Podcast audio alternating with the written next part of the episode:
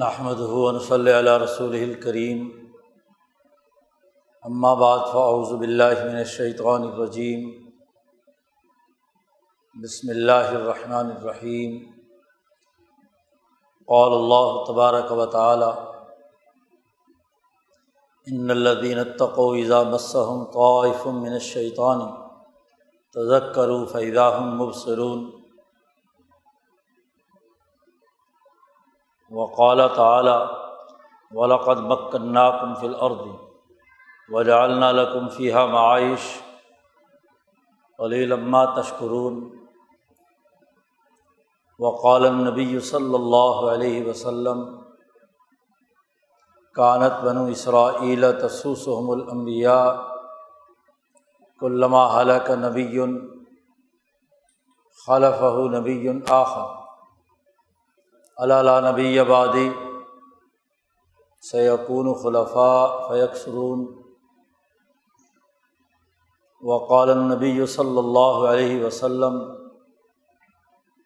لا تزال طائفة من امتی قائمین الحق لا يضرهم من خالفهم صدق اللہ مولان العظیم و صدق رسول النبی الکریم معزز دوستوں مومن و فرد ہے، مسلمان، وہ جماعت ہے جس میں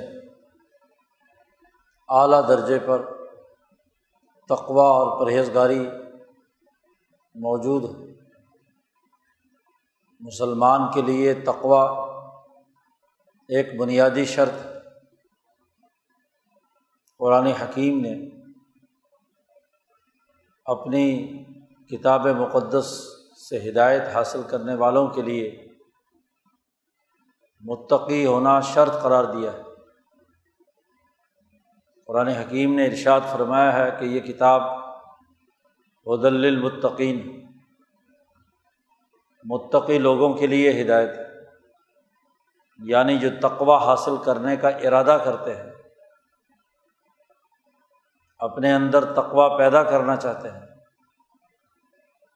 ان کو راستہ دکھلاتی ہے کہ تقوا کے راستے پر چل کر وہ کامیاب ہوں، ہدایت حاصل کریں، دنیا اور آخرت کی بھلائی حاصل کریں۔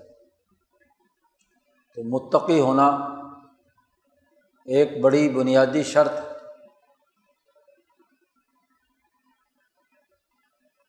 تقوا کی حقیقت حضرت پیران پیر شیخ عبد القادر جیلانی فرماتے ہیں کہ تقوا کے مفہوم میں یہ بات داخل ہے کہ ایک انسان گرد و پیش کے حقائق کا صحیح تحلیل و تجزیہ کرے، اس بات کو سمجھے کہ گرد و پیش کے حقائق کیا ہیں؟ ان میں صحیح کیا ہے اور غلط کیا ہے؟ اور جو صحیح ہو اسے قائم رکھنے کے لیے اپنے تئیں جد وجہد اور کوشش کرے اور جو غلط ہو اس سے بچنے کے لیے اپنی توانائی استعمال کرے تقوا کے لیے لازمی ہے کہ پہلے انسان کے اندر حق و باطل میں تفریق کی صلاحیت اور استعداد پیدا ہو۔ فرق کر سکے صحیح اور غلط میں۔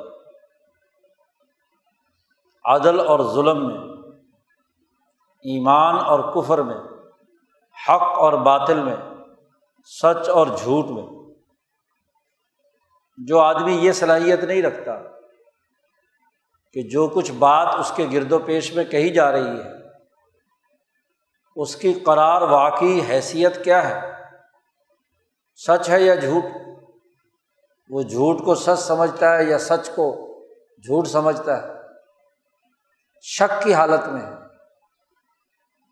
گمان کے پیچھے دوڑ رہا ہے۔ تو حقیقت میں وہ مومن نہیں ہے۔ ایمان کی پہلی شرط یہی ہے کہ انسان یہ صلاحیت پیدا کرے۔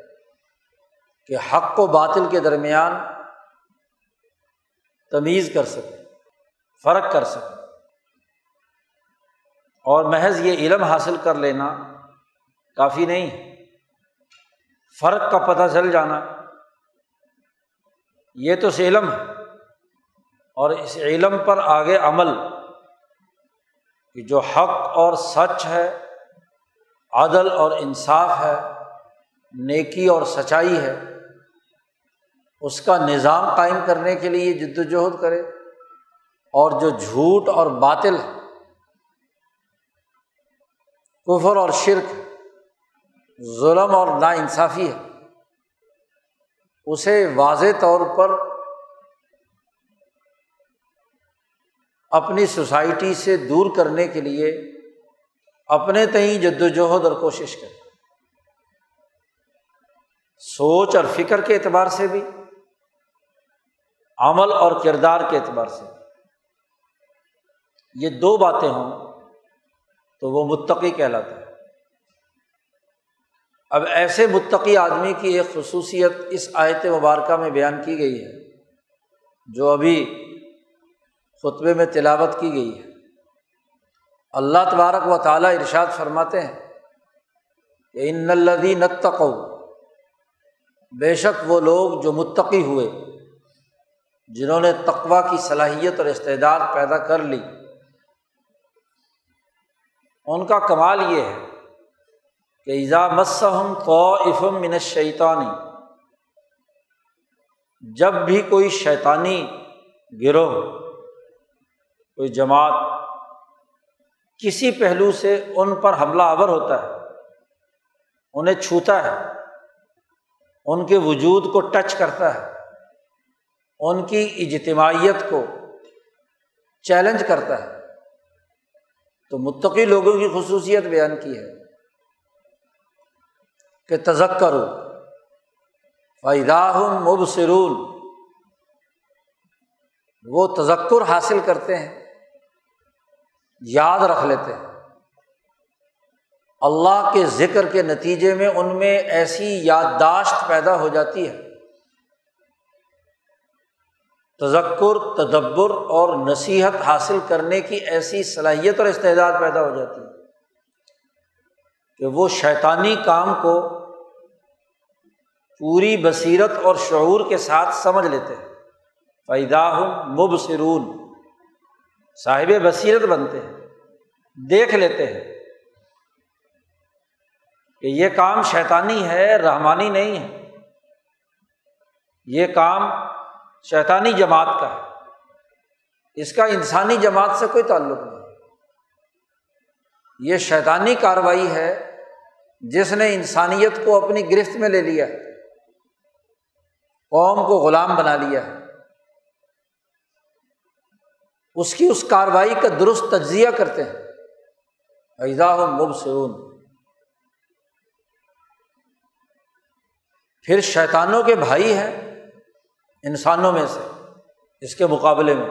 وہ اخوان ہوں یمدون ہوں فلغی جو ان شیطانوں کے بھائی ہوتے ہیں، وہ سرکشی میں مزید بڑھ جاتے ہیں۔ اس شیطانی سازش کا حصہ بن جاتے ہیں۔ شیطانی مکر و فریب کے اعلی کار بنتے ہیں۔ متقی لوگ تو مبصرون ہوتے ہیں۔ قرآن نے کہا صاحب بصیرت ہوتے اور جو اس کے مقابلے میں شیطانوں کے بھائی بن جاتے ہیں،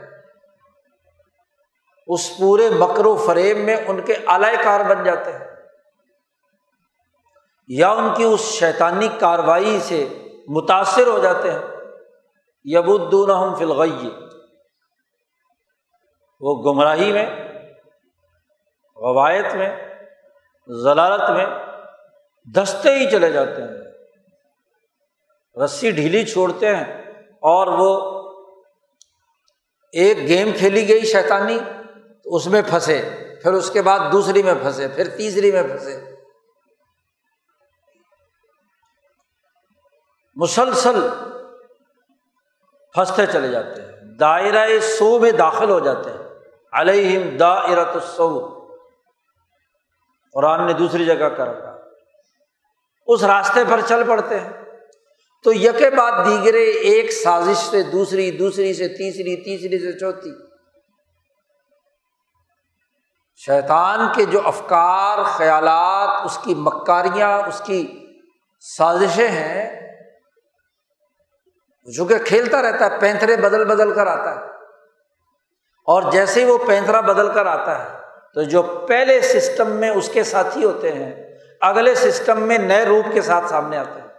یا فلغی سملا یق سرون وہ پھر اس میں کسی قسم کی کوئی کوتا ہی نہیں کرتے۔ ایسے سرکل میں داخل ہو گئے کہ جو بھی نیا تانا بانا بنا جاتا ہے۔ نئی سرگرمی، نیا جال پھینکا جاتا ہے۔ وہ اس کے اندر پھنستے چلے جاتے شکاری جب شکار کرنے دریا پر جاتا ہے مچھلیوں کو پکڑنے کے لیے، تو جو مچھلی کو شکار کرنے کے لیے دھاگا پھینکتا ہے، کانٹا لگا کر اس میں گوشت ڈال کر یا کوئی گوشت جیسی کوئی چیز یا تکا بوٹی میں سے کوئی چیز ڈال دیتا ہے۔ تو اب کیا ہے؟ جیسے ہی مچھلی اسے منہ مارتی ہے، تو یمدو نہ ہوں ڈوری ڈھیلی چھوڑتا۔ ہے اور پھر ابھی تو اس نے صرف منہ لگایا، دل چاہا کہ اسے لے لے، تو جیسے ہی لیا، تو اور دو ڈولی ڈھیلی چھوڑ دی۔ اچھی طرح نیچے تک، کانٹا پہنچانے تک، رسی کے اندر امداد دی جاتی ہے۔ کہ لو بھائی کھو خوب اچھی طرح کھاؤ، چارہ کھاؤ۔ اچھی طریقے سے پھنسو۔ اور پھر ایک ہی جھٹکے سے مچھلی باہر آ جاتی ہے۔ تو شکاری نیا جال ڈالے اور اس جال کے اندر رسیاں ڈھیلی چھوڑ دے۔ اور یہ بات شیطان نے دھمکی دیتے ہوئے اللہ کے سامنے بھی کہی تھی۔ جی۔ اور اللہ نے بھی کہا تھا کہ ٹھیک ہے، تو جتنے جال ڈالنا چاہتا ہے ڈال۔ آدم علیہ السلام کو جب سجدہ نہیں کیا تھا، اللہ نے پوچھا کہ کیوں سجدہ نہیں کیا؟ جس مخلوق کو میں نے اپنے ہاتھوں سے بنایا تھا، تو نے کیوں نہیں سجدہ کیا؟ ماں منا کا انتس جدا کس چیز نے تجھے روکا؟ جس مخلوق کو میں نے لما خلق تو بھی دئی جس کو میں نے اپنے ہاتھوں سے بنایا تھا۔ وہ نفق تو فی ہی میر روحی اور میں نے اپنی روح اس کے وجود میں ڈالی تھی۔ آدم، اس کو کیوں نہیں سجدہ کیا؟ اس نے کہا، اسے آپ نے مٹی سے پیدا کیا اور مجھے آگ سے پیدا کیا۔ خلقت نہیں من نارن وہ خلقتا ہوں من تین اس کو مٹی سے پیدا کیا۔ تو وہاں اللہ نے کہا، نکل جاؤ۔ حکم جب میرا ہے تو میں نے کس کو کس سے پیدا کیا ہے یہ میں جانتا ہوں۔ پھر اس کا جسم اگر مٹی کا ہے بھی تو اس میں روح تو میری ہے۔ تم نے تو اس روح کو سجدہ کرنا تھا یا مٹی کو سجدہ کرنا تھا؟ نکل جاؤ۔ فخر بنا مظہوم بدہورا جاؤ تم اور تمہارے جتنے بھی متبین ہیں انہیں میں جہنم سے بھر دوں۔ لام لانا جہنما من کا و ممن طبیع کا۔ تمام کو جہنم میں ڈالوں گا۔ اس نے اللہ کو دھمکی لگائی کہ میں اس کو اور اس کی اولاد کو گمراہ کروں گا۔ اپنے گھوڑے، اپنی سواریاں، اپنے جال، ہر طرح کے اس کے خلاف بولوں گا۔ جیسے لشکر حملہ آور ہوتا ہے، تو لشکر کا قائد طرح طرح سے کیا ہے، حربے اختیار کرتا ہے کہ یہاں کامیابی حاصل کرنی تو شیطان آدم علیہ السلام کے زمانے سے اب تک انسانوں کو دوست بنا کر ان کے ذریعے سے انسانیت کے خلاف کارروائیاں کر رہا ہے۔ تمام انبیاء کے واقعات اس کی نشاندہی کرتے ایسے موقع پر انبیاء اور ان کے ماننے والے متقین کے لیے لازمی قرار دیا کہ وہ جو شیطانی تانا بانا بنا ہوا ہے، اس کو سمجھے فرق اور امتیاز پیدا کریں حق اور باطل میں۔ سمجھیں کہ حق کیا ہے اور باطل کیا ہے۔ صاحب بصیرت بنے شعور حاصل کریں یہ عقل و شعور، فہم و بصیرت تقوا کے لیے انتہائی ناگزیر ہے۔ انسان کا شرف، انسان کی عزت عقل سے ہے، شعور سے ہے۔ ورنہ نفس تو انسان کا ایسا ہے جیسے ایک حیوان کا، جانور کا۔ نفس کے وہی کام ہے۔ بھوک لگتی ہے تو کھانے کا مطالبہ کرتا ہے۔ پیاس لگتی ہے تو پینے کا مطالبہ کرتا ہے۔ گرمی سردی لگتی ہے تو اس سے بچاؤ کی کوشش کرتا ہے۔ یہ نفسانی تقاضے یہ تو جانور میں بھی ہے شدید گرمی پڑ رہی ہو تو جانور بھی آ کر سائے میں درخت کے نیچے کھڑا ہوتا ہے۔ بھوک لگتی ہے تو چارہ چرنے کے لیے جانور بھی جاتا ہے۔ پانی کی پیاس لگتی ہے، تو جہاں پانی کا امکان ہوتا ہے، دریا، ندی، نالے پہ وہ بھی جاتا ہے۔ تو نفسانی کام ہے۔ انسان کا اس سے کیا امتیاز ہے؟ جیسے وہ جانور ہے، ایسے یہ جانور۔ اس جانور کے اندر بھی ایک دل دھڑک رہا ہے۔ دل دھڑکنے والا ہی تو جانور ہوتا ہے، اس کی روح ہے۔ اس کا بھی ایک ارادہ ہوتا ہے۔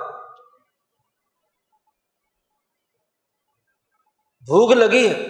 اور جہاں سے چارہ ملنے کا امکان ہے تو دل فیصلہ کرتا ہے، اس جانور کو کہتا ہے، چلو وہاں چلے۔ پانی پینے وہاں چلے۔ گرمی، سردی سے بچاؤ کے لیے فلاں جگہ چلے۔ یہ بھی تو ارادہ ہے نا۔ اس درجے کا دل تو اس میں بھی ہے۔ اور دل سے متعلق معمولی سی عقل بھی اس میں ہے۔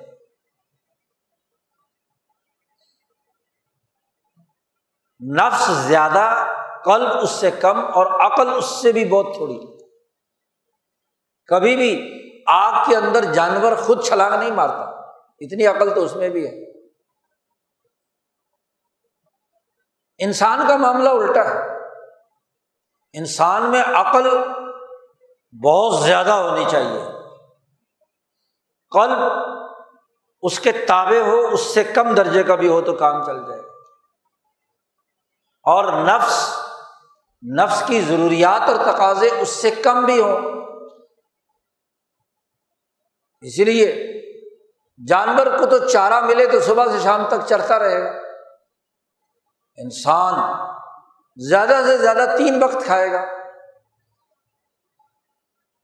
سوائے آج کل کے خوابوں کے، کہ صبح بھی، دوپہر بھی، شام بھی، ہر وقت منہ چڑھتا رہے۔ جانور کی طرح یہ تو الگ بات ہے۔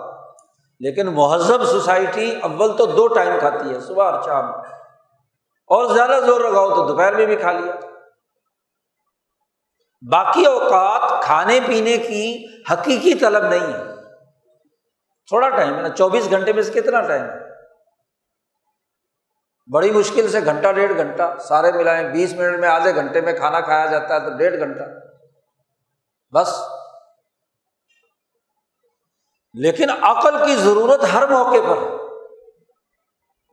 صبح سے شام تک، رات گئے تک، سونے اور لیٹنے تک میں بھی عقل کی ضرورت ہے اور قلب کی ضرورت ہے۔ تو عقل کی بنیاد پر انسان ہے اور عقل ہی کی بنیاد پر صاحب بصیرت بنتا ہے۔ پھر یہ ایک عقل صرف ذات تک، یہ عقل صرف اپنے کنبے اور قبیلے تک، یہ عقل ایک قبیلے اور ایک شہر یا ایک ملک تک، یہ عقل جو کل انسانیت کے مسائل کے تناظر میں۔ تو جتنی عقل بڑھتی جائے گی، اتنے ہی درجات بڑھتے رہیں گے تقوا بڑھتا جائے گا۔ عقل مند آدمی ہی دراصل متقی ہو سکتا ہے، بے وقوف آدمی متقی نہیں ہو سکتا۔ اس کے پاس عقل نہیں۔ اس لیے جتنے صوفیہ اور مشائق ہیں، وہ عقل مند ہے صوفیہ نے کل مقامات انسانیت کے بیان کیے ہیں، دس۔ حضرت جنید بغدادی رحمۃ اللہ علیہ سے لے کر حضرت شیخ عبد القادر جیلانی، حضرت خواجہ معین الدین چشتی، حضرت باؤدین ذکریہ ملتانی، حضرت خواجہ نقش بند چاروں سلسلوں کے تمام صوفیہ کا اتفاق ہے کہ انسان کے لیے جو سلوک اور احسان کا تصوف کا راستہ ہے، اس میں کل مقامات دس جو صحابہ کی حالت کو دیکھ کر انہوں نے مرتب کیا چنانچہ حضرت جنید بغدادی رحمۃ اللہ علیہ اپنے مکتوبات میں اسی آیت کی تفسیر میں بیان کرتے ہیں۔ ان الدین تق و کہ عقل سے متعلق مقامات اور احوال کتنے ہیں؟ نفس کے صرف دو، قلب کے صرف تین، اور عقل کے پانچ مقامات۔ جو بیچارہ صوفی صرف نفس کی تہذیب میں پڑا ہوا ہے، تو زیادہ سے زیادہ وہ دو مقام حاصل کرے گا، آٹھ سے محروم رہے گا۔ اور جس صوفی نے مزید قلب کی اصلاح کے لیے کام کیا، تو تین اور حاصل کر لے گا، بس۔ پانچ ہو گئے۔ آدھا تصوف غائب۔ اور جس میں عقل ہوگی، اس کے لیے پانچ مقام۔ بنیادی طور پر۔ عام لوگ خاص کے لیے تو اور تین بھی ہیں۔ تو بنیادی طور پر عقل، اس کی خصوصیت، اس کو سیکل کیا جائے۔ عقل و شعور سے صاحب بصیرت بنے۔ فائدہ مبصرون، کیونکہ جب وہ عقل اس کی سیکل ہوگی تو تبھی بصیرت آئے گی نا۔ بصیرت وہ فہم و ادراک ہے، جس کے ذریعے سے آپ گرد و پیش کے معاملات کا تحلیل و تجزیہ کر کے حق سیدھے اور ایک روشن راستے پر سفر کریں۔ اور اس کا تعلق بصیرت قلبی اور بصیرت عقلی سے، قلب دیکھنے لگے۔ ان آنکھوں سے نہیں۔ ان آنکھوں سے دیکھیں تو اس کے لیے استعمال کیا جاتا ہے عربی میں بسر اور جب دل کی آنکھ سے دیکھے اور دماغ کی آنکھ سے دیکھے، عقل کی آنکھ سے دیکھے، تو اسے کہتے ہیں بصیرت۔ اضافہ ہو گیا۔ تو بصیر ہونا یہ ایک ایسا وصف لازم ہے کہ جس کے ذریعے سے چیزوں کا درست ادراک ہوتا ہے۔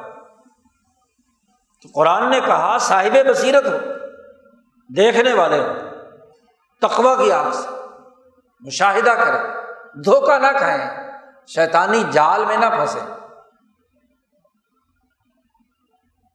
یہ متقی لوگ، قرآن ان کے لیے ہدایت ہے حدل المتقین جس نے عقل دور رکھ دی، تو وہ بےچارا کیا تحلیل و تجزیہ کرے گا؟ آج یہ بات سمجھنا بہت ضروری اس لیے ہو گیا کہ پچھلے ڈھائی تین سو سال سے مسلمانوں سے بحیثیت مجموعی یہ بصیرت غائب ہو گئی۔ تقوا نہیں رہا۔ جب تقوا نہیں رہا تو بصیرت غائب ہو تقوا کسے کہتے ہیں؟ حق و باطل میں تمیز اور جو باطل ہے اس سے اجتناب۔ جس میں انسان شرک، فسق اور بدعت بڑے بڑے گناہوں سے اجتناب برتے انسانیت کے خلاف جو کاروائیاں ہو رہی ہیں، اللہ کی جناب میں جو کوتاہی ہو رہی ہے یا انسانیت کے خلاف ظلم اور نا انصافی پر مبنی کوئی جرم ہو رہا ہے، گناہ کبیرہ ہے۔ گناہ کبیرہ سے بچنے والا ہی متقی۔ اور ڈھائی تین سو سال سے جب سے مسلمان غلامی کی حالت میں ہے بالخصوص بر عظیم پاک و ہند بحثیت مجموعی تقوا کے ماحول سے آری ہو چکا ہے، تو بصیرت بھی کھو گئی۔ جذباتی ہے، اشتعال انگیزی ہے۔ ہر نعرے باز، ہر بکر و فریب، ہر طرح کا جال سامراج بچھائے تو خوب دوڑتا ہے۔ عقل کی بات ہو، شعور کی بات ہو، بصیرت کی بات ہو، تو اس سے محروم ہوتا ہے، فارغ ہوتا ہے۔ ہر چمکتی ہوئی چیز کے پیچھے دوڑتا ہے، پرا پگڑنے کے پیچھے دوڑتا ہے۔ یہی وہ جذباتیت ہے جس نے اس خطے کو ابھی تک غلامی کی لانت میں مبتلا کیا رکھا ہوا ہے۔ غلامی مسلط، ذہنی غلامی، تعلیمی غلامی، سیاسی غلامی، معاشی غلامی، فکری غلامی مروب ہے۔ اپنی دھرتی اپنی قوم، اپنے دین، اپنی ملت، اپنی قومی خصوصیات سے بیگانہ ہو چکا اس کی اپنی شناخت کیا ہے؟ اس کا اپنا وقار کیا ہے؟ اس کی اپنی عزت کیا ہے؟ اس کی اپنی زبان کیا ہے؟ زبان بھی اس کی نہیں رہی۔ تو جہاں تعلیم، سوچ، فکر، سیاست، معیشت، سماجی تمام معاملات اپنے نہ ہوں غیروں کے ہوں اور وہ اس کے پیچھے بگ ٹوٹ بھاگا جا رہا ہو۔ بگ ٹوٹ کسے کہتے ہیں؟ گھوڑے کی باغ جس سے گھوڑا کنٹرول ہوتا ہے۔ وہ باغ ٹوٹ جائے تو پھر آپ کے کنٹرول میں تو نہیں ہے نا۔ تو وہ بگ ٹوٹ گھوڑا جو ہے، جدھر کا رخ کر لے، سوار جو اس کے اوپر بیٹھا ہوا ہے، وہ تو اب اس کے رحم و کرم پر ہے۔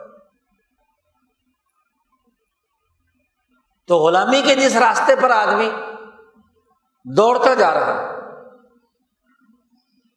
تو پھر بے لگام خواہشات کا بندہ ہے۔ پھر ہر کوئی چیز چمکتی ہوئی سامنے آئے، اس کے پیچھے پڑ جاتا ہے۔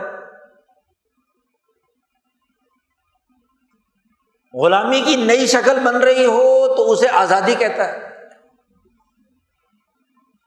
نیا سامراجی نظام اور نیا جال سامراج بچھا رہا ہو تو اس کے پیچھے چل پڑتا ہے۔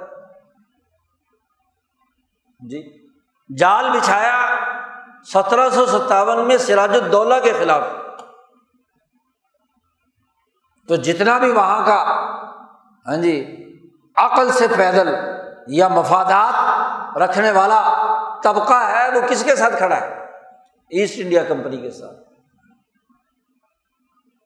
حکمرانوں کے خلاف بغاوت کرنے میں آگے آگے۔ نشاندہی یہاں کر رہا ہے کہ فلاں فلاں ہے، پکڑ لو۔ عقل کی بات اگر ٹیپو سلطان نے کہی، تو سارے کے سارے گرد و پیش کے، اور خاص طور پر ان میں مسلمان غداری کے لیے سب سے آگے۔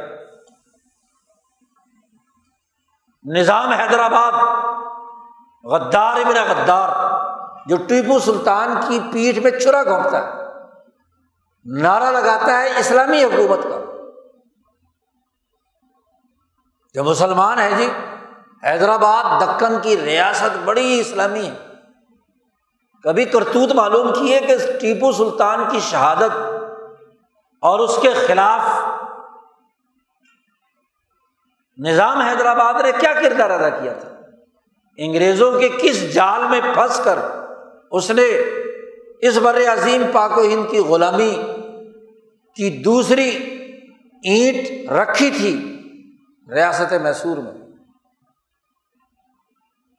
جی کون لوگ تھے وہ؟ جنہوں نے اٹھارہ سو تین میں دلی پر قبضہ کرایا۔ وہی مغل دربار کے بکے ہوئے مولوی اور بکے ہوئے حکمران طبقے۔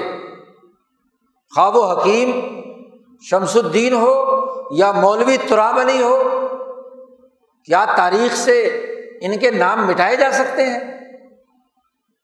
جنہوں نے بہادر شاہ ظفر کے خلاف غداری کا ارتقاب کیا، عقل فروشی کا کام کیا، سامراج کے جال میں پھنسے اس کے لیے کردار ادا کیا۔ تاریخ کے صفحات سے کھلج کر پھینکا جا سکتا ہے۔ کون ہے شاہ شجا جیسے جو افغانستان پر حملہ کرنے کے لیے برطانیہ کے اعلی کار بن کر افغانستان گئے تھے؟ عقل کہاں گئی تھی؟ برطانوی سامراج کی اعلی کاری میں گئے تھے نا۔ اٹھارہ سو ستاون کی جنگ آزادی میں غدار کون تھے؟ تقوا سے محروم، عقل اور شعور سے محروم، ذرا سے مفاد اور لالچ میں حریت پسندوں کو غلام بنانے والے، غدار، جاگیردار، وڈیرے، مولوی، پیر، گدی نشین، کیا ان کی تاریخ ہماری نظروں سے اجل ہو گئی ہے؟ ہزاروں لاکھوں متقی اولیا اللہ کو شہید کرانے میں انہوں نے غداری کا کردار ادا کیا۔ پچپن ہزار علما دلی میں شہید کیے گئے۔ ان کی غداری کی وجہ سے۔ بھائی دلی پر تو حریت پسندوں کا قبضہ ہو گیا تھا۔ اس لاہور سے بیٹھ کر انگریزوں نے دلی پر قبضہ کیا ہے۔ مسلمان فوجیں، سکھ، یہاں کے لے جا کر دلی پر دوبارہ قبضہ ہوا اور وہاں کے غداروں کو ساتھ شامل کر کیا تاریخ کے صفحات سے انہیں کھرچ کر پھینکا جا سکتا؟ ہے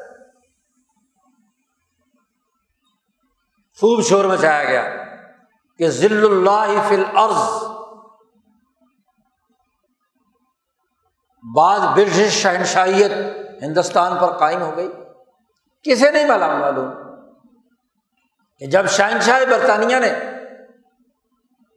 یہاں انیس سو بارہ تیرہ میں دورہ کیا، تو کون کون پیر خانے اور کون کون پڑھے لکھے تھے جنہوں نے کیا سفاس نامے پیش کیے؟ دربار انیس سو انیس میں لگا یہاں لاہور میں، گورنر ہاؤس میں۔ تو پورے پیروں کی فہرست ہے، ساٹھ ستر اسی کے قریب۔ اس پورے پنجاب کے سارے پیر پورا سپاس نامہ لے کر آئے ہیں کہ آپ کی حکومت تو کیا ہے؟ اللہ کی رحمت ہے، اسلام آ گیا، امن آ گیا۔ بڑے بڑے آپ کے شاعروں نے، جو آپ کے ہیرو ہیں، کیا اس وقت اس دربار میں شہنشاہ برطانیہ کے حق میں قصیدہ نہیں لکھا؟ آج آپ نے کتابوں سے کھرج کر پھینک دیا تو چھپ جائے گا۔ اس کی باقیات کے اندر وہ پورا قصیدہ موجود ہے۔ جو شہنشاہ معظم کی خدمت میں پیش کیا گیا۔ وہ سارے ڈاکومنٹ بھی موجود ہے کہ انہوں نے جلیا والا باغ کی آزادی اور حریت کے بعد مسلمانوں کو ٹھنڈا کر کے برطانیہ کے لیے کام کرنے کی صلاحیت اور استعداد پیدا کی پراپگنڈا کیا، اس کے کتنے پیسے ہم نے مسلمانوں کو دیے، کتنے ہندوؤں کو دیے، کتنے سکھوں کو دیے، کون کون تھا؟ نام کی پوری فہرست موجود ہے۔ جی۔ ان جاگیرداروں کی فہرست موجود ہے۔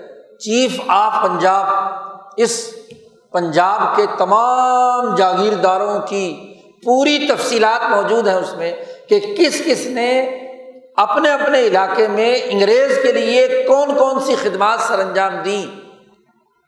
کون کون سے پیر خانے تھے، کون کون سے جاگیردار تھے، کون کون سے وڈیرے تھے، جو بعد میں سیاست کے فرعون بنے۔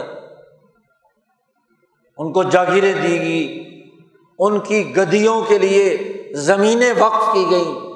ان کے جعلی جانشین مسلط کیے گئے۔ نہیں ہوا؟ تاریخ موجود۔ اور یہاں کا بیچارہ عام آدمی بڑا خوش تھا کہ جی ساڑھے پیر سائیں جی حکومت کی تعریف کر رہے ہیں، بہت اچھی حکومت۔ تو پیر کی بات مان رہے ہیں۔ حقیقت نہیں دیکھ رہے، عقل کی آنکھ سے نہیں دیکھ رہے کہ غلامی مسلط ہوئی ہے یا اعلی کاری کے لیے کام ہو رہا ہے۔ کوئی آزادی کی بات؟ ہے آزادی اور حریت کی پوری جدوجہد کو سبوتاج کیا ان جذباتی لوگوں نے۔ تاریخ کے صفحات سے کیا انیس سو پینتیس کی مسجد شہید گنج کا واقعہ کھرچ کر پھینکا جا سکتا ہے؟ گورنر ہاؤس میں بیٹھ کر شرارت کی گئی۔ سرکاری پولیس کے سکھ نوجوانوں سے مسجد شہید کرائی گئی اور ادھر سے مسلمانوں کے لیڈروں کو اٹھا دیا۔ جب پنجاب کے اندر آزادی اور حریت کی تحریک آگے بڑھ رہی ہے، یہاں کا مسلمان، یہاں کا سکھ، یہاں کا ہندو آزادی کے لیے متحد ہو رہا ہے، تو ڈیوائڈ اینڈ رول کی سیاست کی بنیاد پر سکھوں اور مسلمانوں کے درمیان تفریق پیدا کرنے کے لیے سکھ لیڈروں کو پیسے دیے گئے، میدان میں نکلو۔ کہ مسلمان تمہارے خلاف جلوس نکال رہے ہیں۔ اور مسلمانوں سے کہا گیا، لو پیسے، لو اشتہار لگاؤ، پورے لاہور میں راتوں رات مسجد ابھی شہید ہوئی ہے، راتوں رات اشتہار بھی لگ گئے سکھوں کے خلاف۔ مسلمان خوش ہیں، دو جی ہمارے لیڈر ہیں، مسجد کی شہادت پر لاہوری جو قربانی دے رہے ہیں۔ لیکن نتیجہ کیا نکلا؟ انیس سو پینتیس کا الیکشن مذہب کے نام پر، مذہب کے دیوانے مسجد کی حفاظت کے نام پر لڑ رہے ہیں، جھگڑ رہے ہیں۔ اس شاعر کو بھی کہنا پڑا، جس نے کسیدہ پڑا تھا کہ لاہور کے نوجوان بڑے جذباتی ہیں۔ غلامی کا نیا ڈھانچہ کھڑا کیا جا رہا ہے۔ گریٹ گیم کے لیے اڈا بنایا جا رہا ہے۔ انسانیت کے خلاف اس خطے کے انسانوں کی غلامی کو نیا ٹچ دینے کے لیے نیا نظام بنایا جا رہا ہے۔ نئے ریکشن ہو رہے ہیں۔ تو ماشاء اللہ اسلام کے نام پر خوب تحریک چلائی گئی۔ جس میں مذہبی لوگ بھی، پیر بھی، جاگیردار بھی سیاست دان بھی، پڑھے لکھے گریجویٹ بھی کہ جی۔ پاکستان کا مطلب کیا؟ لا الہ الا اللہ۔ آ گئے آج ستر سال ہو گئے۔ ان ستر سالوں میں کبھی عقل سے سوچا کہ اسلام کا سیاسی اور معاشی نظام قائم ہوا؟ یا وہی معاشی اور سیاسی نظام جو انگریز سامراج دو سو سال سے اس خطے کے وسائل کو لوٹنے کے لیے استعمال کر رہا تھا؟ وہی اسی طرح دولت یہاں سے نکل کر برطانیہ ہی جا رہی ہے۔ کوئی رکی؟ جی انگریزوں کے زمانے میں بھی تھی۔ ایسٹ انڈیا کمپنی نے بھی یہی کام کیا۔ شیطان نے برٹش شہنشائیت کے زمانے میں بھی یہی کام کیا۔ اور ماشاء اللہ آزاد ملک حاصل کر لینے کے باوجود بھی وہی کام ہو رہا۔ ہے آپ کے سامنے کہانیاں ہیں آپ کے حکمرانوں کی۔ دولت یہاں سے لوٹتے ہیں ملک سے اور جائیداد خریدتے ہیں برطانیہ میں۔ پیسے رکھتے ہیں سوئٹزرلینڈ میں، امریکہ میں، سامراجی ملکوں میں۔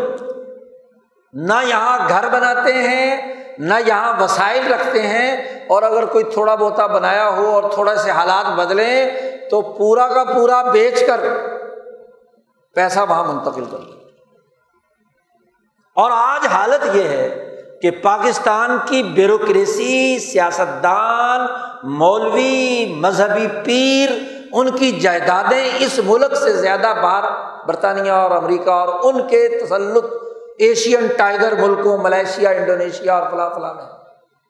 کیوں؟ جو کام پہلے گورے انگریز کر رہے تھے، وہی کام کالے انگریز کر رہے ہیں۔ بڑی بنیادی سی بات سمجھیے۔ اس دور کے شیطان کی بڑی بنیادی کاروائی انسانیت کے خلاف معاشی استحصال کی سرمایہ داری نظام جس زمانے سے وجود میں آیا ہے، اس کا کام انسانی محنتوں پر ڈاکہ ڈالنا، قوموں اور ملکوں کے وسائل لوٹنا، یہ کمپنی کے بھیڑیے قزاق جنہیں برطانیہ نے باہر نکال دیا تھا ایسٹ انڈیا کمپنی کے۔ ساٹھ ڈائریکٹر قزاق تھے۔ برطانوی معاشرے کے شریف لوگ نہیں تھے۔ انہیں مہذب سوسائٹی کی اپنے خیال کے مطابق برطانیہ سے نکال باہر کر کے سمندروں میں جلا وطن کر دیا انہوں نے مل کر کمپنی بنائی تھی۔ وہ لوٹ مار کے لیے یہاں آئے تھے۔ سونگتے پھرتے تھے، کہاں وسائل ہے امریکہ بھی چھان مارا، افریقہ بھی لوٹ لیا، ہندوستان پہ بھی قبضہ کر لیا بر عظیم پاک و ہند پہ، عرب کے وسائل بھی لوٹ لیے۔ تو ان کا مقصد تو دنیا بھر سے وسائل لوٹنا ہے۔ نہ وہ یہودی مذہب رکھتے، نہ عیسائی مذہب رکھتے، نہ اسلام کا مذہب رکھتے، ان کا مذہب کیا لوٹ کچھ وسائل پر قبضہ۔ وہ کسی بھی لبادے میں ہو جائے۔ یہودی لبادے میں اگر اسرائیل پر قبضہ کرنا ہے تو وہاں قبضہ کریں گے۔ عیسائی لبادے میں اگر کسی عیسائی ریاست پہ قبضہ کرنا ہے یا عیسائیت پھیلانی ہے تو وہ کریں گے۔ اور اگر کہیں اسلام کے لبادے میں لوٹ کسوٹ ہوتی ہے تو وہاں کریں ان کا مذہب سرمایہ داری ہے۔ دارالعلوم دیوبند کے محتمم مولانا قاری محمد طیب صاحب جو ساٹھ سال تک دارالعلوم دیوبند کے محتمم رہے۔ مولانا محمد قاسم نونوتوی کے پوتے مولانا محمد احمد صاحب کے بیٹے انیس سو اٹھائیس سے لے کر بیاسی تراسی اپنے انتقال تک دارالعلوم کے محتمم انیس سو ستر کے آس پاس دلی میں ایک کانفرنس ہوئی تھی۔ فکر اسلامی کی جدت کاریاں۔ سیمینار ہوا۔ بڑے لوگوں نے مکالات وہ چھپے ہوئے ہیں پورے۔ مکالات جنہوں نے پڑھے تھے۔ ان میں مکالا ہے۔ حضرت قاری طیب صاحب۔ تو حضرت قاری طیب صاحب فرماتے ہیں کہ یہ اس دور کا سب سے بڑا چیلنج جو اسلام کو ہے، وہ اقتصادیات کا ہے۔ معاشیات کا ہے۔ مذہب کی ظاہری شکل و صورت اور عقیدے کا نہیں۔ خاص طور پر جو آج اپنے آپ کو دیوبند سے جوڑتے ہیں، ذرا اپنے گریبان میں جھانکیں۔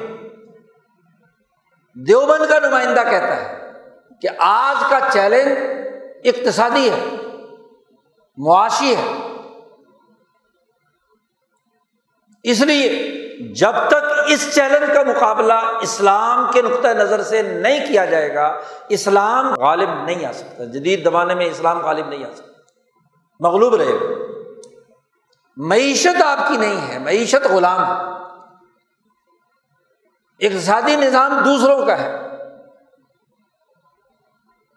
تو آپ کس بات کی خوشی منا رہے ہیں کہ اسلام آ گیا؟ اگر انیس سو سینتالیس میں پاکستان بننے سے ایک سال پہلے پاکستان کا مجوزہ state bank I M F اور ورلڈ بینک سے معاہدہ کر کے اس کی قرضوں کی معیشت کا اعلی کار بن جاتا ہے۔ تب ملک بنایا جاتا ہے۔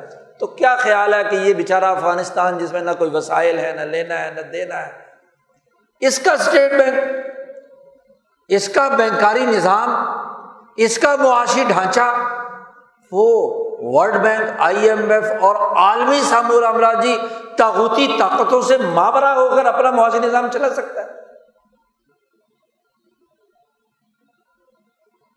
نہیں۔ آج پچہتر سال ہو گئے، یہاں کے بڑے بڑے شیخ الاسلاموں کو پاکستان کا بینکاری نظام بلا سود بنانے کے لیے جد وجہد اور کوشش کرتے ہیں۔ ہر دفعہ شکست کھائی ہے۔ کیوں؟ کہ یہاں کا معاشی نظام، یہاں کا بینکاری سسٹم سود اور استحصال کے اس عالمی ظالمانہ نظام سے بندھا ہوا ہے۔ کہ جس کو آپ کا بعض آپ کی خواہش، آپ کے فیصلے، آپ کی لکھی ہوئی رپورٹیں، آپ کی کی ہوئی کاروائی کوئی نقصان نہیں پہنچا سکتی آپ اس کے غلام آپ کو ذرا ایک سال قرضہ نہ ملے تو آپ کی حالت کیا ہوتی ہے؟ بھائی، پاکستان ایک ایسی ریاست ہے جو لینڈ لاک نہیں ہے۔ اس کے پاس سمندر بھی ہے، پہاڑ بھی ہیں۔ ہاں جی سہارا بھی ہے، زرخیز زمینیں ہیں۔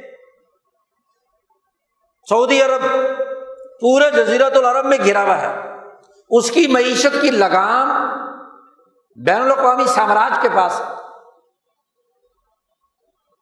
اس سامراج کے نمائندہ صدر نے کہا تھا کہ اگر میں پندرہ دن کے لیے سعودی عرب کا ناطقہ بند کر دوں تو دھڑام سے نیچے گر جائے گی حکومت۔ کہا تھا کہ نہیں؟ کویت، قطر، جو سمندری ساحلوں پر ہے اہم ترین مقامات ہیں، تجارتی راستوں پر ہیں، عالمی شاہراہوں پر ہے افغانستان تو بےچارا لینڈ لاکڈ زمین ہے، نہ سمندر لگتا، نہ کوئی بڑے دریا ہے، نہ کوئی تجارت ہے، نہ کوئی صنعت ہے، نہ کوئی ہاں جی تجارت ہے، زراعت ہے۔ کس بات کا ریونیو آپ کی تمام تر اکانومی کو کنٹرول کرنے والی اتھارٹی کہاں بیٹھی ہے؟ امریکہ میں۔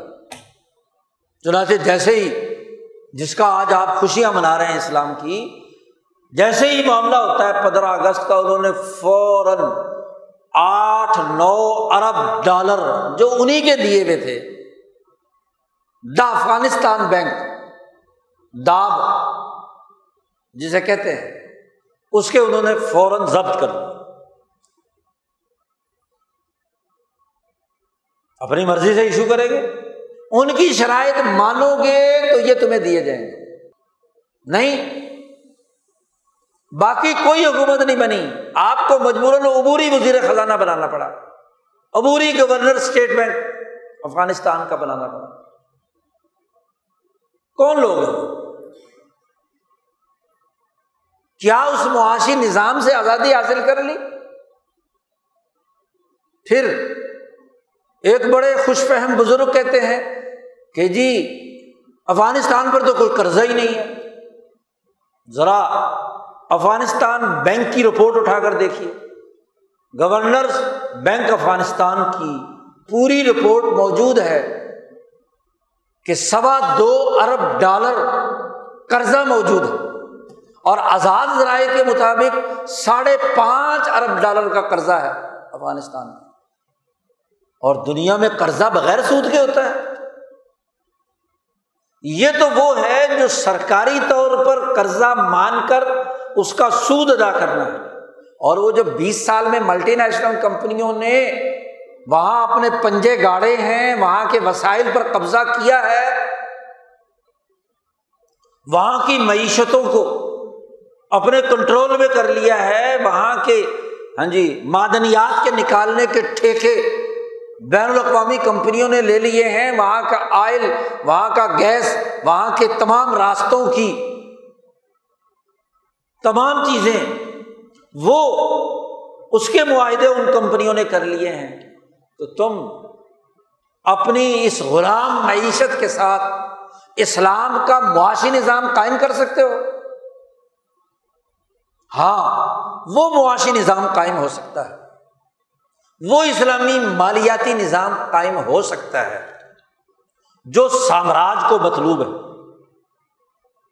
اسلامی مالیاتی نظام جو سعودی عرب میں اسلام کے لبادے کے ساتھ، جو پاکستان کے بلا سود بینکاری کے مالیاتی نظام میں وہ ہو سکتا ہے۔ وہ تو سرمایہ داری کو کچھ نہیں کہتا، وہ تو اس لوٹ کسوٹ کو جائز قرار دیتا ہے۔ بلکہ اسی سرمایہ داری کو مشرف ب اسلام کرتا ہے۔ اسلام کا لبادہ اڑاتا ہے۔ اندر سے سرمایہ داری۔ آپ دیکھیے، جیسے دوسرے بینک جو جو پروڈکٹ دے رہے ہیں، وہی اسلامی بینک دے رہا ہے۔ اسی شرائط کے ساتھ، بلکہ اس کا سود تھوڑا ہوتا ہے۔ اسلامی بینک کی کرائے کی قسط جسے جائز قرار دیا ہے، کان ادھر سے نہیں، ادھر سے پکڑ کر۔ وہ زیادہ ہوتا وہ تو کرائے کے نام پر کٹ رہی ہوتی ہے۔ سود میں تو جو سود طے کر لیا، باقی بینکوں نے وہ دینا ہے۔ جی جو ہیلا کیا، اس سے استحصال مزید بڑھ گیا۔ ظلم مزید بڑھ گیا۔ دیکھو، بینک سے آپ نے قرضہ لیا، عام بینک سے۔ تو ذرا سود دینا ہے نا آپ کو۔ گاڑی قرضے پر لی، گاڑی تو آپ کی ہے۔ جو پیسے قسط کے طور پر ادا کر رہے ہیں، اس کا ایک حصہ اصل سے کٹ رہا ہے قرضے سے، اور کچھ حصہ سود کے نام پر وہ وصول کرتا ہے۔ لیکن اسلامی فائنانسنگ میں کیا ہوتا ہے؟ گاڑی بینک کے نام ہے۔ آپ کرایہ دے رہے ہیں۔ کرایہ دے رہے ہیں۔ اور کرایہ کا مطلب یہ ہے کہ آپ کے پچھلے قرضے کے باقاعدات اسی طرح پڑے ہوئے ہیں۔ سود دے رہے ہیں اور کرایہ دے رہے ہیں۔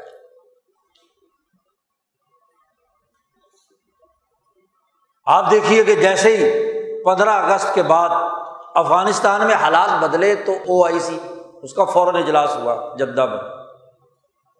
باقی کام بھی انہوں نے ادھر ادھر کے نعرے لگائے، لیکن ایک اس بیان میں بڑا اہم جو اصل ہدف تھا۔ کہ جی اب فوری طور پر طالبان کو چاہیے کہ ہمارا اسلامی مالیاتی نظام نافذ کرے۔ اسلامی مالیات کے مطابق بینکاری نظام بننا چاہیے۔ اور ماشاء اللہ پاکستان میں اس اسلامی بینکاری کا جو بانی ہے وہ کہتا ہے میری خدمات حاضر لے لو۔ میں آپ کی خدمت کرنے کے لیے تیار ہوں۔ مالیاتی نظام۔ جیسی خدمت ماشاء اللہ پاکستان میں کی بھی ویسی خدمت جا کر وہاں کریں اب پاکستان میں عالمی کمپنیاں ہاں جی ملٹی نیشنل کمپنیاں کتنا کچھ روزانہ روزانہ یہاں سے ریونیو اٹھا کر لے جا رہی ہیں۔ ہر سال کی ذرا رپورٹ آج کل تو رپورٹیں ڈیٹا سارا اوپن ہوتا ہے۔ جی ہر سال، ہر مہینے ہر ملٹی نیشنل کمپنی کتنا ریونیو یہاں سے کتنا پیسے نکال کر لے جا رہی ہے؟ منافع پرافٹ ایک روپیہ ٹیکس دیتی ہے نیسلے والی بوتل یہاں، وہ بھی سپریم کورٹ کے کہنے سے۔ ہمارے ملک کا پانی بوٹل میں بند کر کے ستر روپئے کی بوتل آپ کو بھیج دی۔ پانی بیچا جا رہا ہے۔ اور اس کا پرافٹ کہاں جا رہا ہے؟ پرافٹ ہے لوٹ کھسوٹ۔ چالیس پچاس روپئے ساٹھ روپئے کلو دودھ لے کر ایک سو بیس روپئے کلو دودھ بیچ کر ہمارے ملک کا دودھ، ہمارے ملک کی کاشتکار کی محنت، اس کا استحصال نہیں ہو رہا۔ کوک، پیپسی مکڈونل جتنے بھی یہ آپ کے فوڈ سے متعلق ہے کھاد سے متعلق ہے بیج سے متعلق ہے ان تمام کے ذریعے سے جو لوٹ خسوٹ پاکستانی وسائل وہاں جا رہے ہیں، سعودی عرب کے وسائل وہاں جا رہے ہیں۔ ماشاء اللہ حاجی حج کرنے جاتے ہیں۔ تو وہاں جتنی ملٹی نیشنل کمپنیوں کی بوتلیں، کوک، پیپسی، مکڈونلڈ، فلاں فلاں فلاں، پیزا ہٹ، پچیس لاکھ کا مجمع کھاتا ہے، اس تمام کی آمدنی کہاں جاتی ہے؟ جن یہودیوں کو گالیاں دیتے ہیں۔ جی جس امریکہ کو برا بھلا کہتے ہیں۔ اب اسلام کے لبادے میں ہے تو کوئی حرض کی بات نہیں۔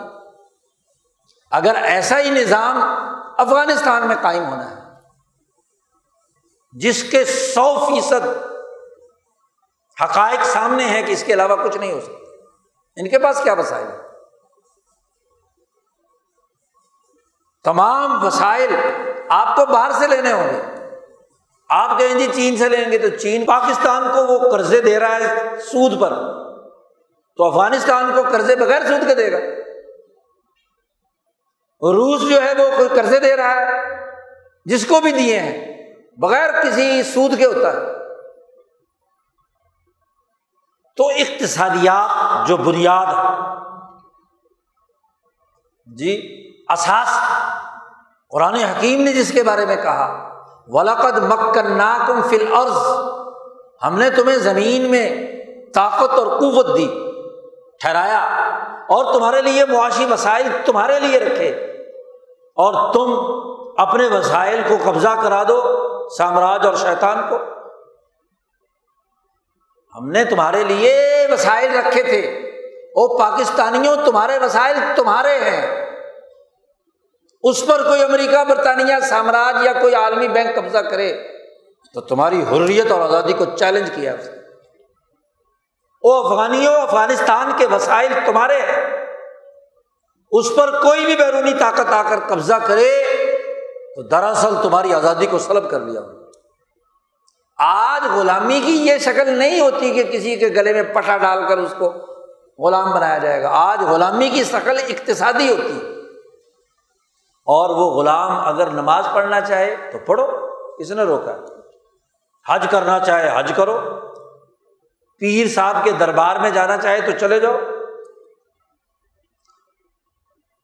حتیٰ کہ پگڑی پہنو ڈاڑی لگاؤ، نہ لگاؤ، برقع پہنو یا برقع نہ پہنو۔ سارے اصول اور ضابطے بدل گئے۔ کہتے ہیں کہ جی عورت کو آزاد ہے، چاہے وہ پردہ کرے یا نہ کرے، تو بیس سال بعد نیا اسلام آیا ہے۔ پہلے اگر اسلام میں برقعے کی پابندی تھی اور محرم کی پابندی تھی، تو اگر سعودی عرب نے بدل دیا کہ نہیں جناب، اب پردے کی ضرورت، عورت کھیلے، کودے، سینما، گھر جائے، گاڑی چلائے ہاں جی حرم میں چہرہ کھول کر سیکورٹی کرے اسلام بدل گیا نا۔ آج سے چالیس سال پہلے، چالیس سال کے پہلے عرصے میں، چالیس پچاس سال کے عرصے میں تو یہ نہیں تھا۔ آج سے بیس پچیس سال پہلے جب طالبان آئے تو کیا ہے؟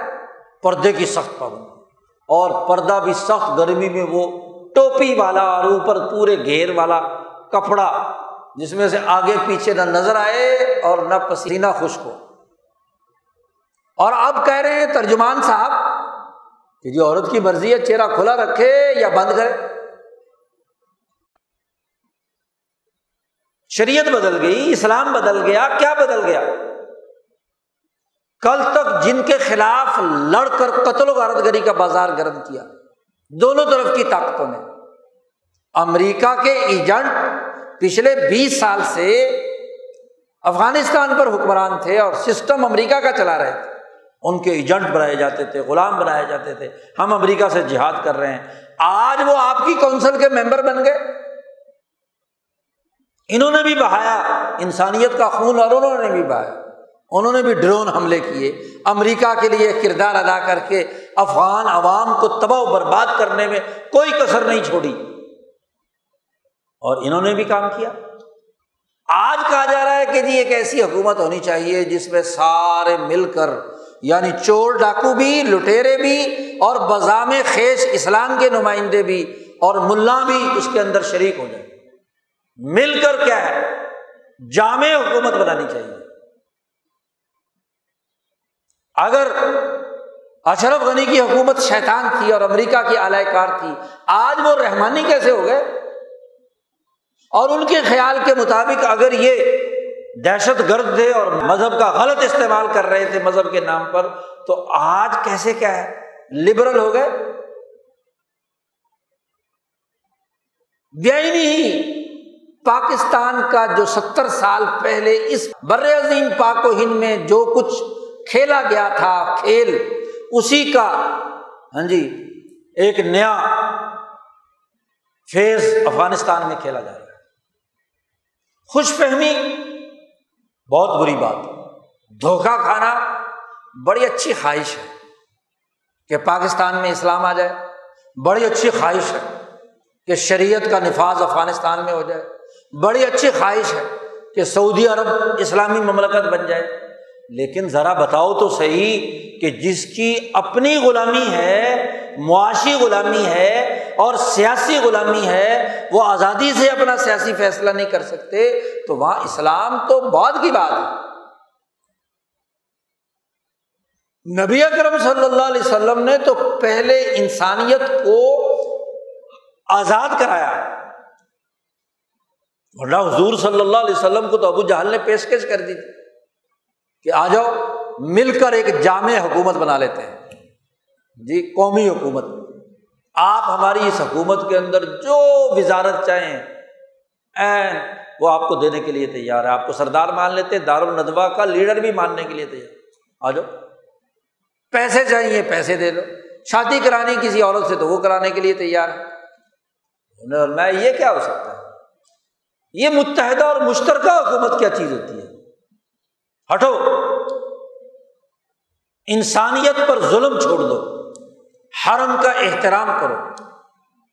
لوگوں کی آزادی رائے کی حفاظت کرو۔ ابو بکر صدیق نے اگر آزادی رائے سے یہ دین قبول کیا ہے تو اس کو یہاں سے جلا وطن کرنے پر کیوں مجبور کرتے ہو؟ اس کو کیوں اجازت نہیں ہے کہ وہ حرم میں کھڑے ہو کر نماز پڑھ سکے؟ حرم میں نماز پڑھتے ہیں ابو بکر تو سارے تل ملاتے ہیں۔ ابو جال اور وہ کہتے ہیں کہ دیکھو، تمہارے قرآن پڑھنے سے ہمارے بچے خراب ہوتے ہیں، ہماری عورتیں خراب ہوتی ہیں۔ تو ہم جب قرآن پڑھتے ہو حرم میں تو جم گھٹا ہو جاتا ہے تمہارے چاروں طرف، وہ سنتے ہیں۔ اور جب سنتے ہیں اور سمجھتے ہیں تو اسلام آتا ہے۔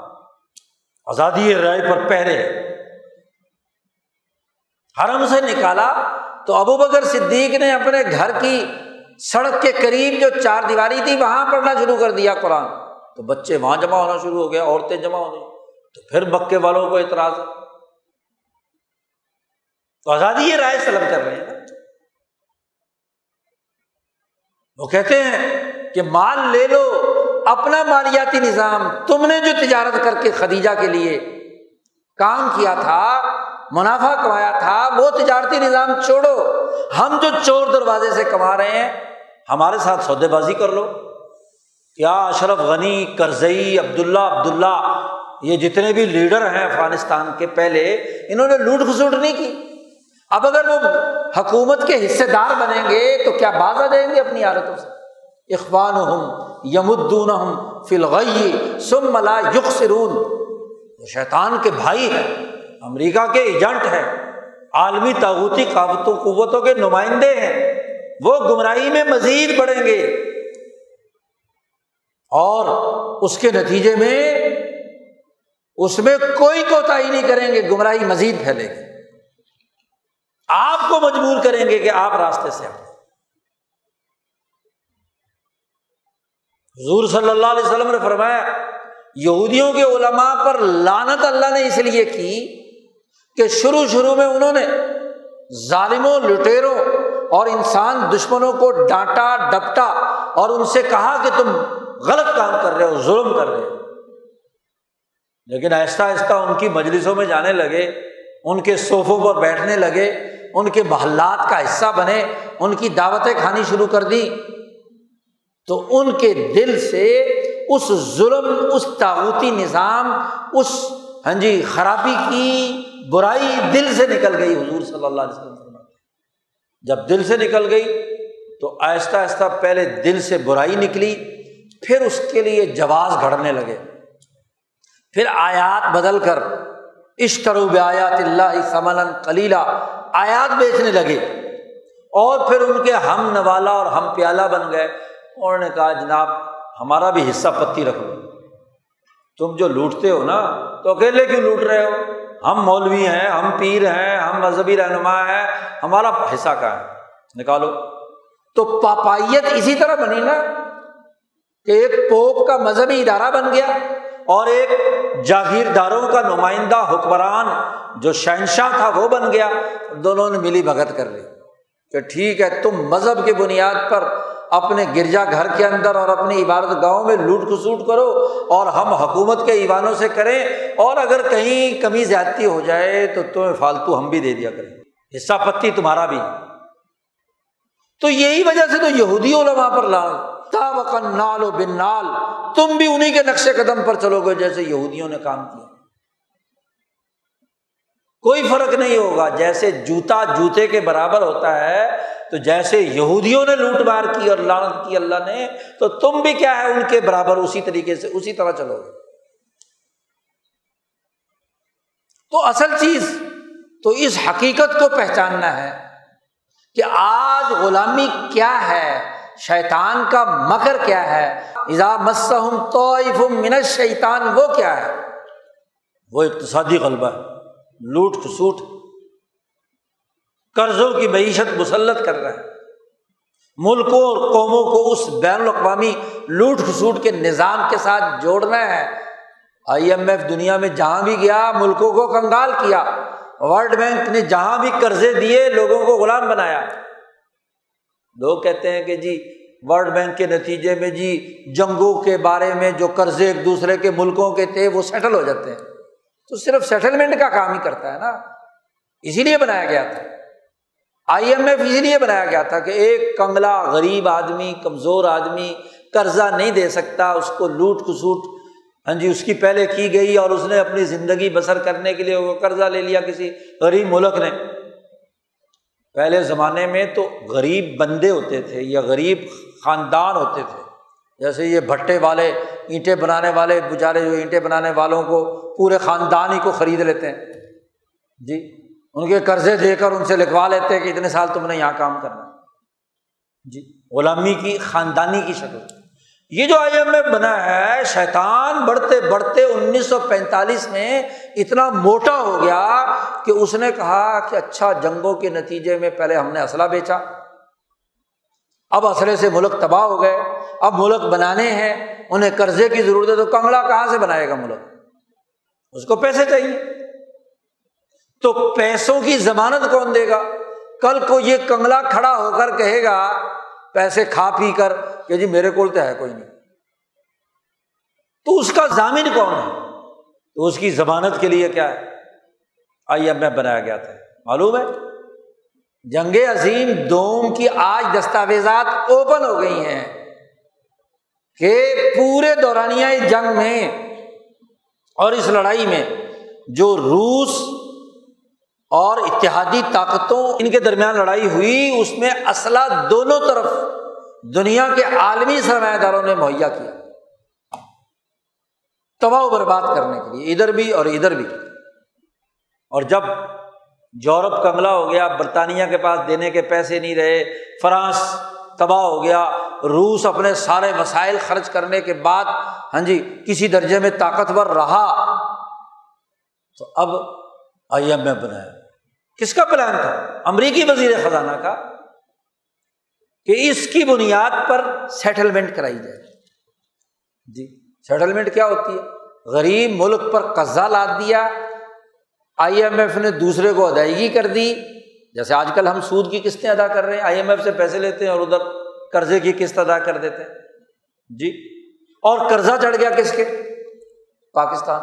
تو درمیان میں ایک ایسا ساہوکار آ گیا جو ملکوں کو قرضہ لینے کی سہولت دیتا ہے اور سرمایہ دار ملکوں اور سرمایہ دار کمپنیوں کو پیسے ان مقروض ملکوں سے لے کر دیتا ہے۔ ورنہ پرانے زمانے میں تو بات واضح تھی کہ ایک آدمی دیوالیہ ہو گیا۔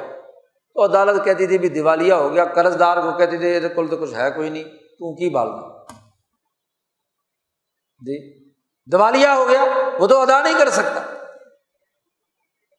اب دو ہی صورتیں، یا اس کو مار دے، قتل کر دے، یا کچھ کر دے، وہ بھی نہیں ہو سکتا۔ ملک پہ قبضہ بھی نہیں ہو سکتا۔ تو درمیان میں یہ کیا ہے؟ بچولا آ گیا۔ لو جی مجھ سے لے لو۔ اور پھر میری شرائط مانو۔ یہ یہ شرائط پوری کرنی ہوگی جہاں اتنی بڑی فوج طاقتور، اتنی بڑی بیوروکریسی، اتنی بڑی عدلیہ، اتنی بڑی سیاسی طاقت، اتنے مدرسے اور مولوی، وہاں آئی ایم ایف کی شرائط ماننا لازمی ہے تو بیچارہ افغانستان، لینڈ لاک زمین، اس کی معیشت، اس کا سسٹم، وہ بڑے بڑے جتنے مرضی پگڑی باندھنے والے مولوی آ جائیں۔ بڑے بڑے جتنے پیر آ جائیں، بڑے بڑے وہاں ہاں جی سیاست دان پرانے بیس بیس سال کے گھاگ بیٹھے ہوئے ہوں، تو معیشت تو ان کی ہے نا، غلامی تو ان کی ہے اعلی کاری تو ان کی ہے۔ ہاں اگر کسی خوش فہم کو یہ یقین ہے کہ جی اسلام آ گیا، تو ہمارا مشورہ یہ ہے کہ واقعی اگر آپ آزادی چاہتے ہیں، تو افغانستان ان تمام معاشی نظاموں سے علیحدگی اختیار کرے بھوکا بھی رہنا پڑے تو بھوکا رہے، اپنے وسائل سے اپنا ملک چلائے، غلامی کے قرضوں سے نجات حاصل کرے خوش فہمی سے نہیں۔ آپ دیکھو کہ غلام ملک ہے، جنگ زدہ ہے، تباہ برباد ہو چکا ہے۔ اب آپ نے تصویریں دیکھی ہیں کہ چونتیس صوبوں کے گورنر ہاؤسز کی شان کیا ہے۔ لش پش کر رہے ہیں۔ کہاں سے اور کس پیسے سے ہوئے ہیں؟ قرضہ چڑھا کر ہوئے ایوان صدر افغانستان کا تعمیر کیا گیا۔ کہاں سے ہے ایک غریب ملک جس کے پاس وسائل نہیں ہے، اس کی بیوروکریسی، اس کی انتظامیہ کس طرح کی عیاشیاں کر رہی ہے؟ وہ بےچارے جو ان کمروں میں آج پہنچے ہیں، وہ حیرانی سے دیکھتے ہیں اچھا اے الماری کے اندر یہ بت رکھا ہوا ہے، یہ ٹرافی رکھی ہوئی ہے، یہ ہوتی کیا ہے؟ یہ صوفے کیا ہے ان کو دنیا تو ایک نئی دنیا ہے۔ تو قرضے کی شراب پی کر ہاں جی بلڈنگیں بنانے والے بیس سال کے لٹیرے وہ اگر آپ کے ساتھ شریک ہوں گے تو وہی پر مشورہ دیں گے نا۔ امریکہ کے وائٹ ہاؤس کے پردے آج پچاس، ساٹھ سال پرانے، صوفے پرانے، باوجود اتنا طاقتور ملک ہونے کے اپنے سرکاری اخراجات کنٹرول میں۔ امریکہ کی اپنی ہوائی سروس جو ہے، جنہوں نے امریکہ میں جہازوں میں سفر کیا کیا حال ہے ہماری ویگنوں کی طرح؟ کٹارے بنے ہوئے۔ اور یہاں ماشاء اللہ جہاز ٹرپل سیون۔ جی غریب اور مقروض ملکوں پر جہاز تھوپے جاتے ہیں کہ تم ان میں سفر کرو۔ تو دنیا کی قومیں اقتصادی طور پر مضبوط اور طاقتور ہوتی ہیں اپنے وسائل سے۔ اور اربوں کے ہاں جسے حر کہا جاتا تھا، آزاد، فرد بھی، خاندان بھی، قبیلہ بھی، جسے آزاد کہا جاتا تھا، تو آزاد کی تعریف، حر کی تعریف ہی یہ ہے جس کی معیشت آزاد ہو۔ جس کی معیشت غلام ہے، وہ غلام۔ ہے جس کو اپنے کھانے پینے کے لیے دوسرے کا محتاج ہونا پڑتا ہے ملازمت کرنی پڑتی ہے، دوسرے کی ایجنٹی کرنی پڑتی ہے، وہ آزاد نہیں، شمار ہوتا۔ اس لیے جو تاجر تجارت کرتے تھے، تجارت سے کما کر اپنے مسائل ہاں جی آزادی کی بنیاد پر حاصل کرتے تھے، وہ حر کہلاتے تھے۔ حر خاندان، حر قبیلہ، حر فرد، احرار۔ جس کی معیشت غلام ہے۔ جو دوسروں کی ڈکٹیشن کا پابند ہے، تو وہ کیسے اپنا ریاست قائم کرے گا؟ اسلام کے نفاذ کے لیے دو چیزیں لازم ہیں۔ اگر کسی خوش فہم کو یہ امید ہے کہ افغانستان میں اسلام نافذ ہو جائے جی اور وہاں اسلام اور شریعت آنی چاہیے، تو دو شرطیں جب تک پوری نہیں ہوتی، اسلام کا صرف نام ہوگا، رسم ہوگی، حقیقت نہیں۔ سیاسی آزادی اور معاشی آزادی۔ قومی وسائل کا قومی مقاصد کے لیے استعمال۔ سامراجی مقاصد کے لیے اس کا استعمال نہیں۔ جتنے پچھلے معاہدات سامراج کی اعلی کاری کے کیے گئے ہیں افغانستان میں، ان کو بیک قلم منسوخ کر کے قومی وسائل کی حفاظت کا نظام بنائیں تو پھر تو سمجھیں گے کہ ہاں جی کوئی نہ کوئی بنیادی اقدام ہوا ہے۔ اور اگر وہ نہیں، صرف نمازیں ہی پڑھنی، پڑھانی ہے، تو آپ نے عید کی نماز تو اشرف غنی کو بھی پڑھتے دیکھا تھا، جو دھماکے سے ڈر رہا تھا۔ یہی ابھی عید کی نماز نماز تو وہ بھی پڑھتا تھا اشرف غنی۔ پگڑی وہ بھی پہنتا تھا۔ ڈاڑی اس نے بھی چھوٹی چھوٹی رکھی ہوئی تھی۔ بڑی نہ سی۔ تو اصل چیز سیاسی اور معاشی آزادی۔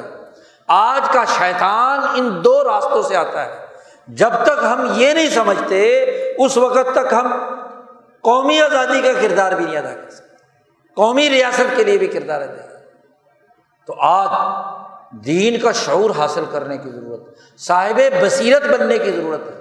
متقی بننے کی ضرورت ہے۔ گرد و پیش کے حقائق کا درست تجزیہ کرنے کی ضرورت ہے۔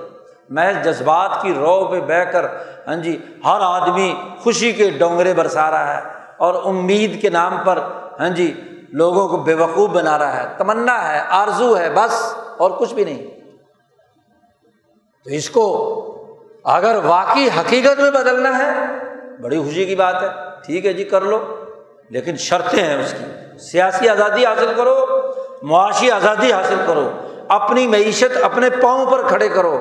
تو پھر تو بات ہے۔ اور اگر یہ نہیں، تو بابا کہانیاں ہیں۔ یہ اسی طرح جھاگ بیٹھ جائے گی۔ جیسے ماشاء اللہ پاکستان بنانے والے بڑی محنت اور مشقت سے ہجرت کر کے اسلام کے نام پر یہاں آئے تھے اور آج ستر سال گزرنے کے بعد پرانے بوڑھے بابے ہاں جی جو کچھ زبان سے نکالتے ہیں ان کو سنا نہیں جا سکتا۔ کہ کس مصیبت میں ہمیں ڈال دیا۔ یہی نہ ہو کہیں۔ حقائق کا ادراک کرنا ایک باشعور مسلمان کا ہاں جی بنیادی ذمہ ہے، سمجھنا ہے، باشعور بننا ہے بے وقوف بن کر میڈیا کی کہانی ہاں جی جذباتی کہانیوں کے پیچھے دوڑنا، یہ متقی آدمی کا کام نہیں ہے، باشعور آدمی کا کام نہیں ہے۔ اللہ تعالیٰ ہمیں دین کی سمجھ نصیب فرمائے، شعور پیدا کرے۔ گرد و پیش کی بدلتی صورت حال کا درست تجزیہ کرنے اور رائے قائم کرنے کی آزادانہ رائے قائم کرنے کی صلاحیت پیدا کرے۔ وہ آخر داوانہ الحمد للہ رب العالمین۔